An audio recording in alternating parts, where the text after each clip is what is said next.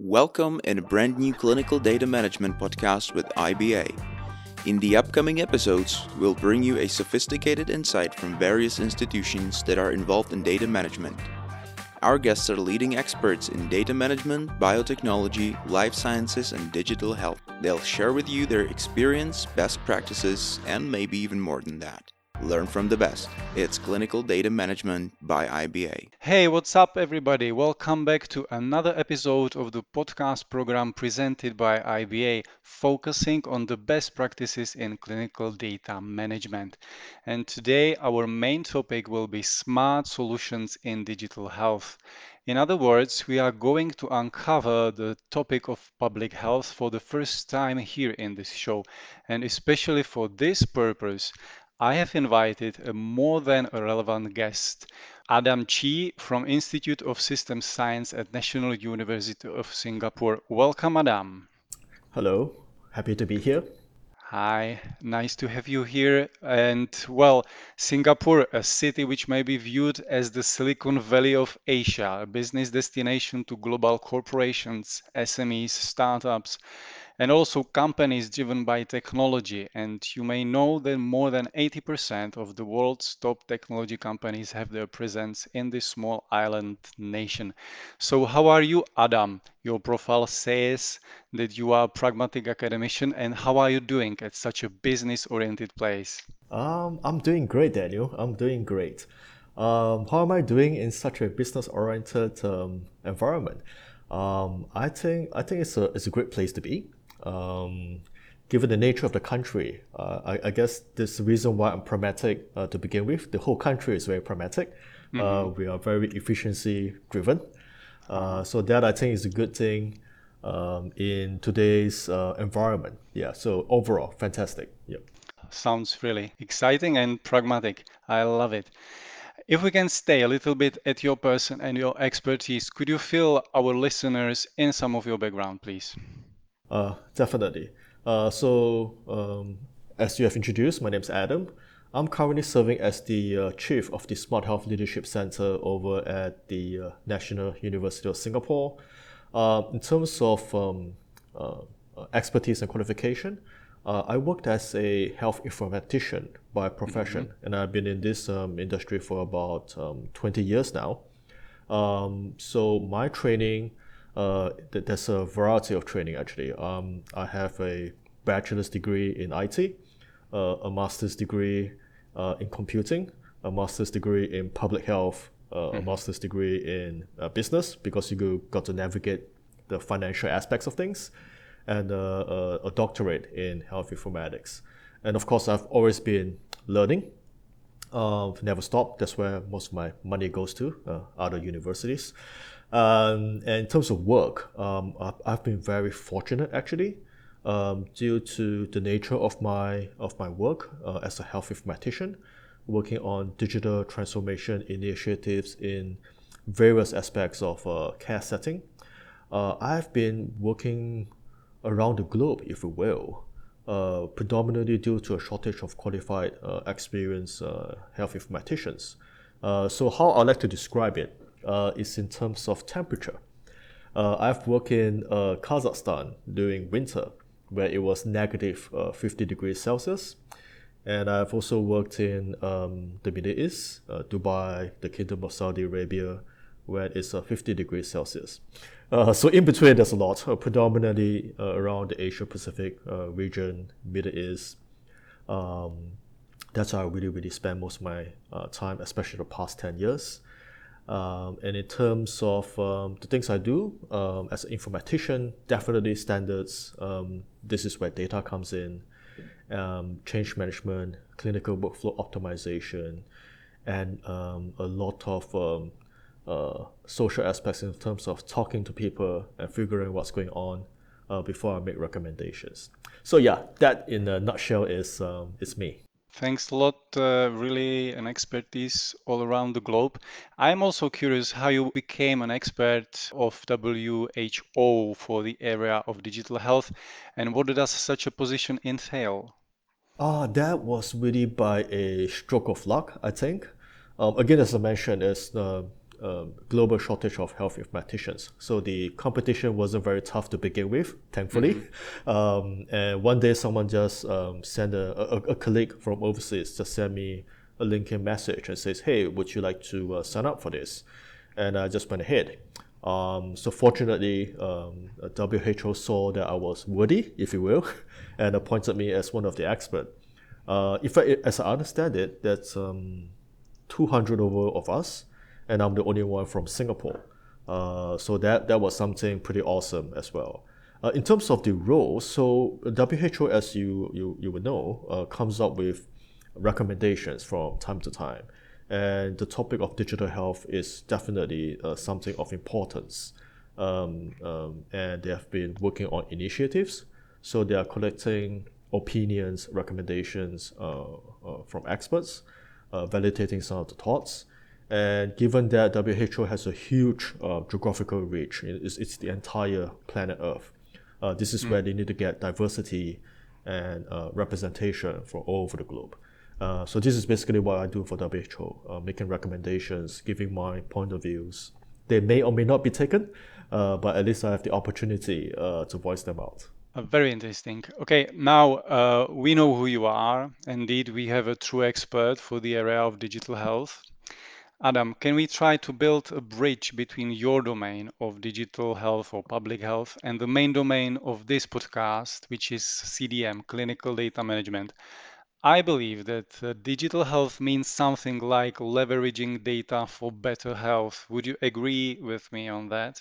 Uh, yes, I would actually, Daniel. Um, mm-hmm. So, you know, without data, um, without data, it's just witchcraft, if you will. Everything uh-huh. is data. Uh, the, uh, the, the, very notion of healthcare, clinical care, we are evidence based. Uh, so, data is, is the truth. Um, of course, how do we really uh, maximize the data uh, is the key. But yes, I totally agree with you. Um, in, in, the world of digital health, a lot of times uh, data plays a, a, key role. And I saw it on your profile. You are spending a lot of time with uh, data dictionaries, vocabularies, and semantics. Is that right? So, uh, uh, yeah. how does it comply with data management? Uh, what's the bridge? Mm-hmm. Right. Um, so, data in healthcare. Um, mm-hmm can be very messy, if you will, because there's so many ways to express the same thing, um, even within the same region. Uh, let alone, let's say you and I, we, we both obviously speak English, but uh, our English may uh, have variants. So imagine mm-hmm. if you are trying to discuss not in person through an electronic medical record, just typing English. So we may not see each other and we're typing stuff down. Our our culture uh, actually influence the way we write. So things that actually make sense in a way that it would be obvious to uh, folks of a similar culture and training as me may sound somewhat awkward to you. Uh, and this is the best case scenario. You, you go further, we talk about medication. There's so many uh, uh, brand names and um, generic uh, as well. again, you, you may express it. and, and this is the whole context we're talking about right now exclude even spelling mistakes, which is very common. I mean, if you're t- typing in complicated medication names, chances are you make one or two spelling mistakes over the day. That is absolutely normal. Uh, we're all humans. So if we were to input all this data down into the electronic medical record, uh, chances are you will read it and says, yeah, I sort of get what Adam is talking about. It sounds awkward to me, but I get it. And now you compile this over the globe, if you will and then you try to utilize this data for secondary analytics.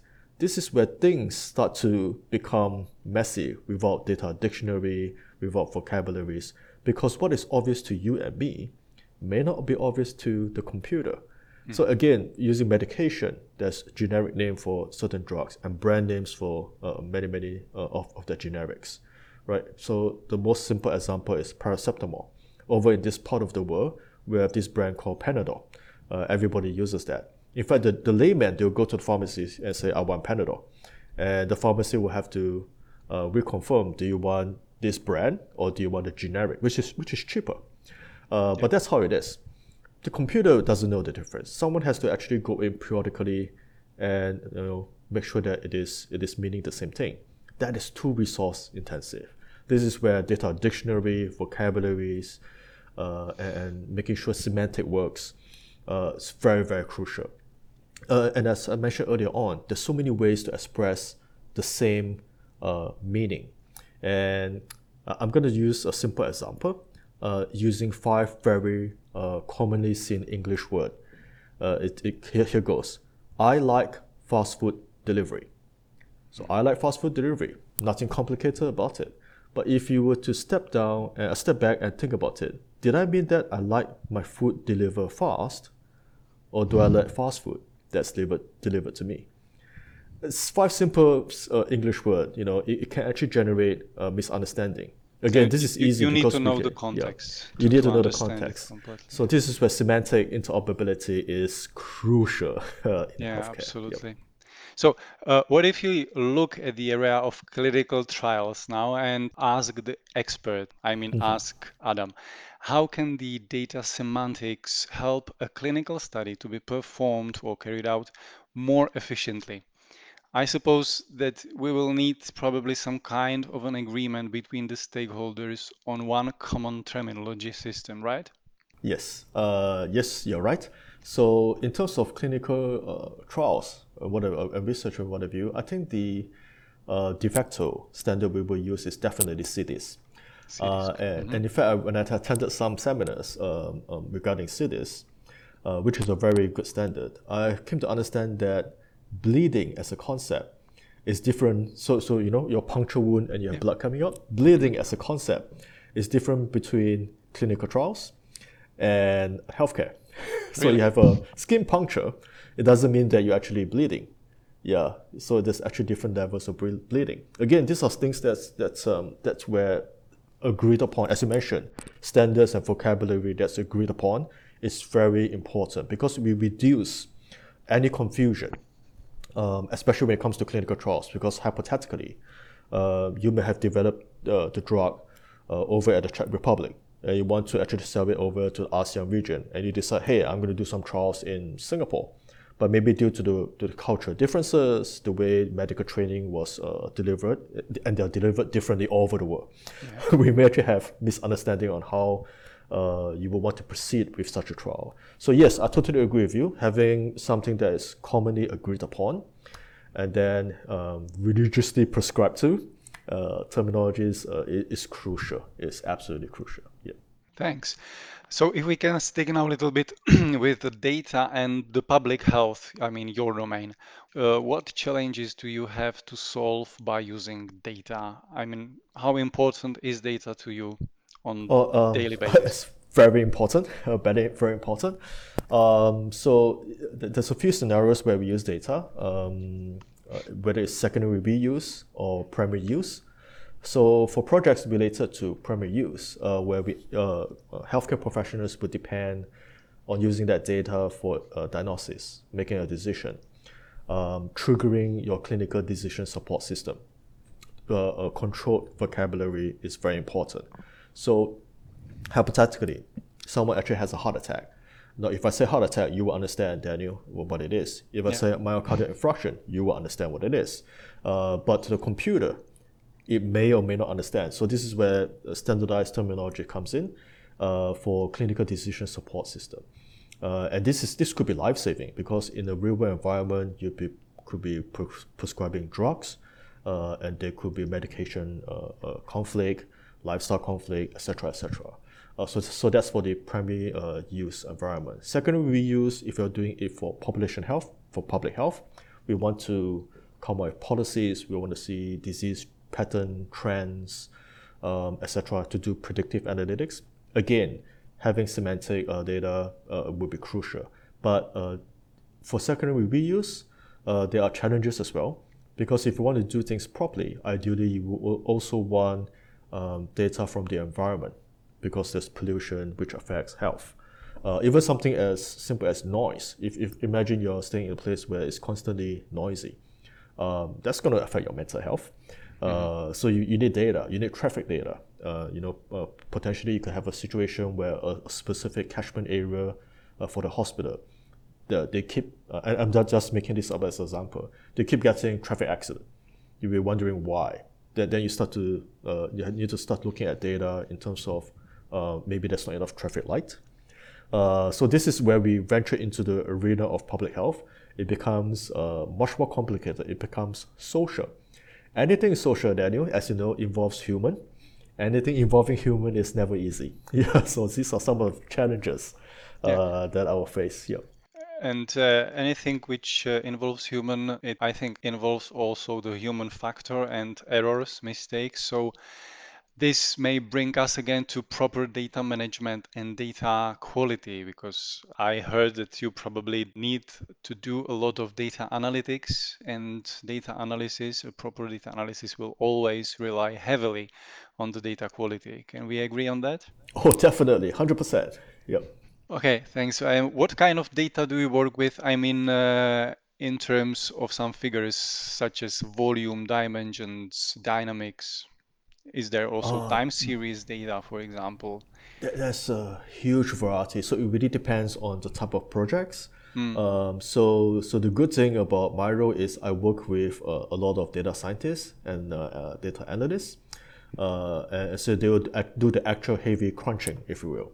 Uh, so yeah, but when you mentioned we work with all sorts of data and sometimes even clinical imaging uh, we look at images and try to make sense and do predictive uh, or diagnosis. So yeah, it's a it's a huge variety of data depending on the type of projects, whether we are using it for policy or we're trying to figure out what's going on. You know, uh, and I think you have come across situations like this when you look at the situation, you can sort of feel that hey, that's this is not right, but I can't really sort of put my pulse to what's wrong, and then he says, hey, I need to do uh, analytics. But here's the catch: I don't know what I don't know. so, so yeah, I mean it's a catch twenty two, right? I know there's something that's not right. Uh, I want to figure it out. I'm only human. I can't tell. I, I need something that's evidence based. I need data. Uh, and this is where uh, it, it goes into a situation where I'll just collect the best I can and then based on the analysis decide what are the parameters what are the, what sort of volume you need. So yeah uh, uh, uh t- t- the short answer to your question is all sorts yeah. All sources of data yeah. okay. And uh, i believe that you work or you prefer to work with the standardized data that conforms to some medical vocabulary because we were talking about this previously. So yeah, how to avoid uh, how to avoid data which are not coded uh, the reality is there's there's no way to avoid it. Uh, mm. We can mm. only try. Um, uh, so so there's uh, many, many parts in the real life environment uh, because a lot of this um, healthcare environment that I work with, they were built with analytics uh, being a concept that's an afterthought. They actually didn't build the information system thinking that one day I'm going to use all this information. So which is interesting because if you think about it, we are implementing electronic medical records in, in healthcare settings, which is to collect data.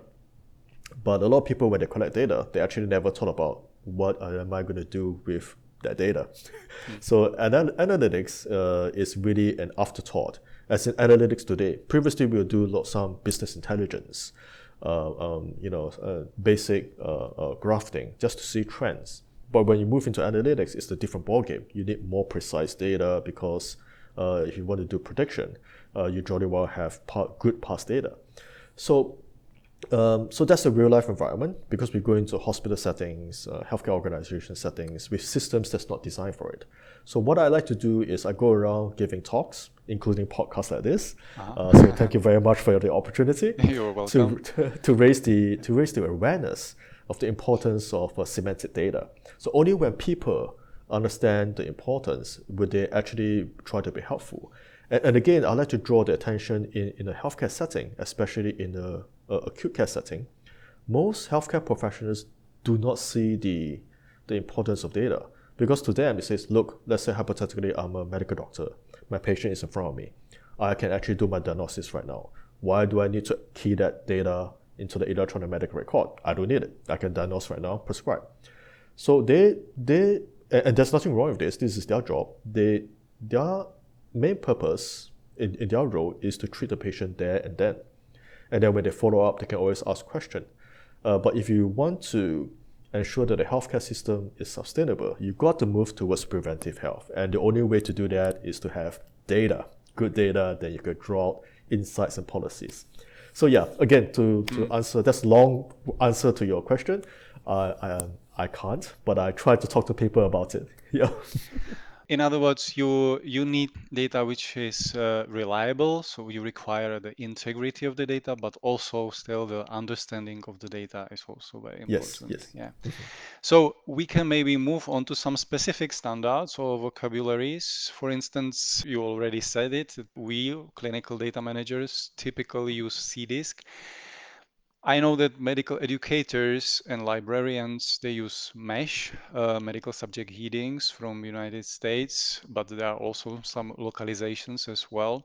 So uh, you guys in public health, uh, you are using different standards, don't you? Yes, uh, different but related standards. So mm-hmm. definitely HL7 comes to mind. Yeah, um, the uh, SNOMED CT, uh, LOINC for uh, laboratory data and uh, DICOM for images. But we really, um, of course, there are also preferences. So hypothetically, um, there, there are a lot of countries because they do not pay the license for SNOMED CT. they like to use ICD, uh, which is from WHO, and, and that's free, and that's fine, that, that works well. Uh, but that does pose a challenge because the standard is meant for a, a totally different purpose. Uh, can we use it for uh, clinical terminologies needs? Uh, absolutely. But is it as granular? Not so.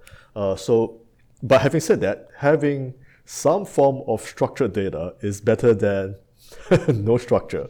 Uh, so sometimes we can't be picky, but yeah, so HL7, SNOMED CT, uh, LOINC for laboratory, mm-hmm. uh, DICOM for medical images. Yeah uh, these are some of the stuff that I, I, I will see on a regular basis. Yeah.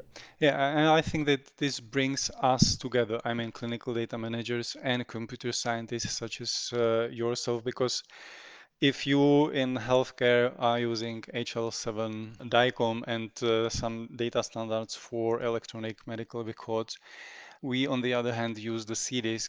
There is always need to do kind of mapping between those standards or yes. the vocabularies, and this is also not easy, uh, yeah. not trivial task.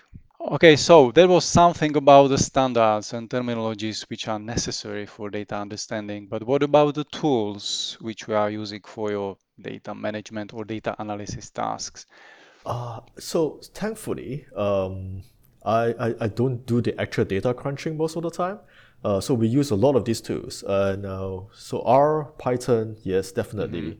Mm-hmm. Um, uh, it really depends on what the healthcare organization is comfortable with. Because for me, I work across different uh, care settings. Uh, so we don't dictate uh, what tools they use. Yeah, and sometimes yeah. they are um, because again, analytics is a very big word. some organizations they do basic analytics and they, they think that's sufficient. Uh, so they may even use Excel. Uh, so for on my case, I, I don't discriminate. Whatever works for you, uh, that's good for me. Yeah. Mm-hmm. R and Python, this is pretty open source. Excel, it seems to me that uh, people who are collecting data in Excel, they usually bump into a wall uh, once they want to proceed further. So um, yeah, so these are the tools, but we need to the data captured by the health professionals, right? Oh so, yes, yes. Uh, yeah, and uh, in the clinical research domain, we call the tools for data capture, we call it electronic data capture systems. I see. Yeah, they uh, usually. So I see where you're coming yeah. from. Yeah. So mm-hmm. so in terms of that, it will be the various electronic medical records uh, that's mm-hmm. implemented in the um, uh, uh, healthcare setting, as well as clinical information systems. Um, so this really uh, goes a huge range. In the radiology, we call it radiology information system, cardiology, cardiovascular uh, information system. So you get the trend. yeah, so we, we have all sorts. Nursing, the, the nurses are big on documentation, uh, so they have nursing documentation systems as well. And all this collectively get amalgamated into the electronic medical record, where to present uh, to the best effort a comprehensive um, uh, picture of the mm-hmm. patient's mm-hmm. health. Yeah.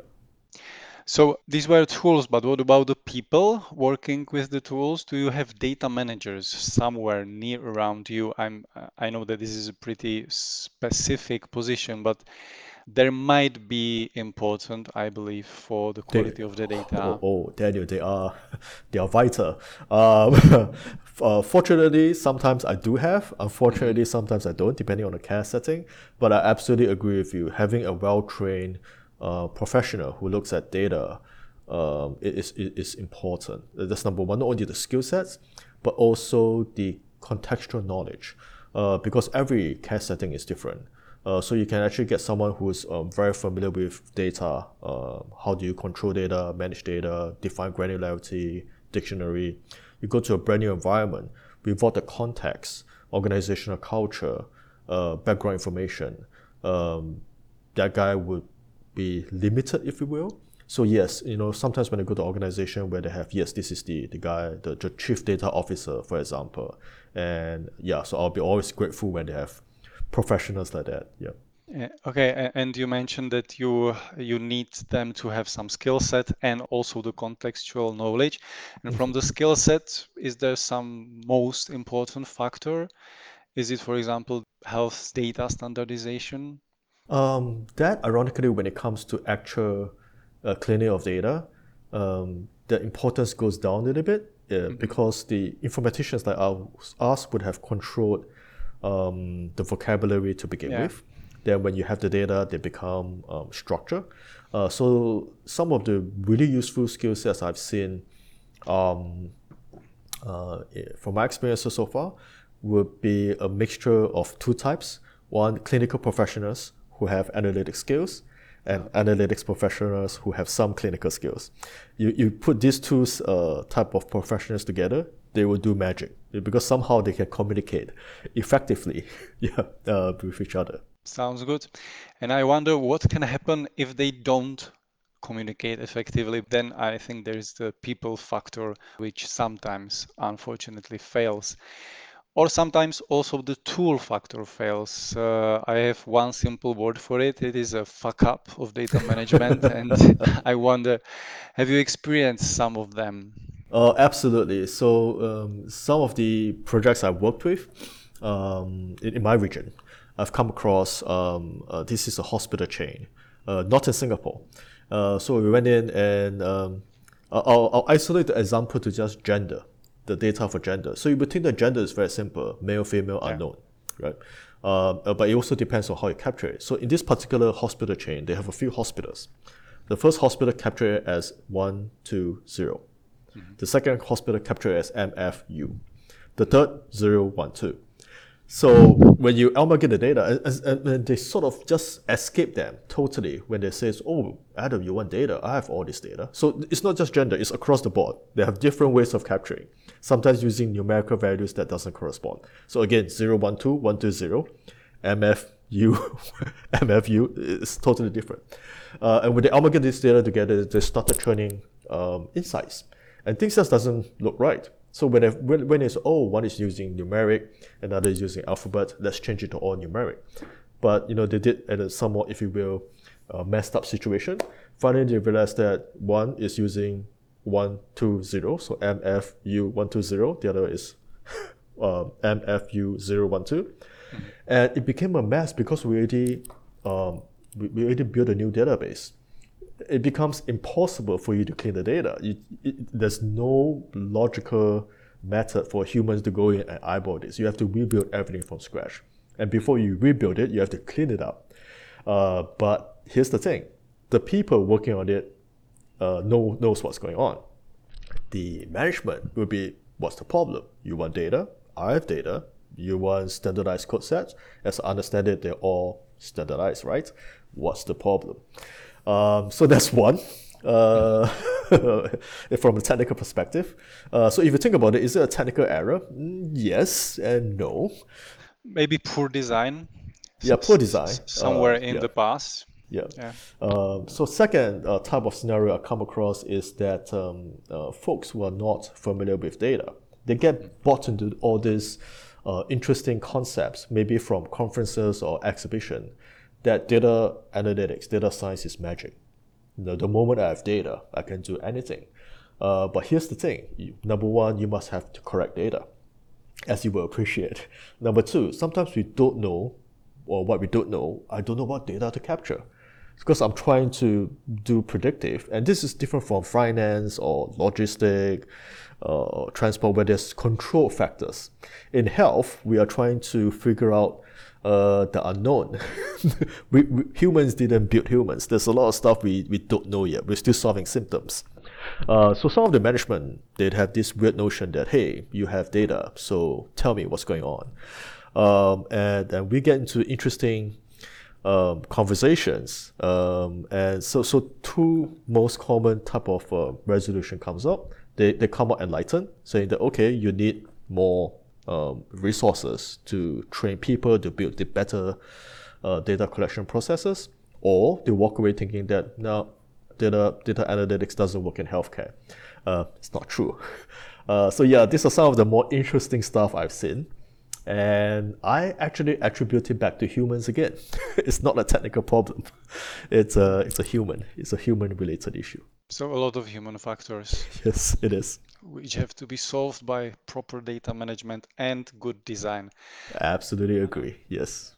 So I think we are approaching the end of this episode. It went very quickly, but I think uh, we are there. And I have to say, this was the clinical data management from the perspective of Dr. Adam Chee, a pragmatic academician and respectful expert in digital health. Adam, thank you very much for your time and also you, for Daniel. sharing your valuable insights on the importance of the data semantics and interoperability with us. It was really a big pleasure to have you here.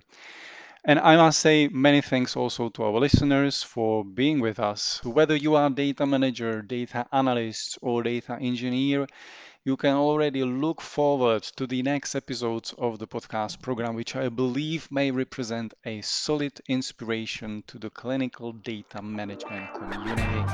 Learn from the best. Stay tuned. I am Daniel Schwartz, and this is the Clinical Data Management Best Practices podcast program presented by IBA.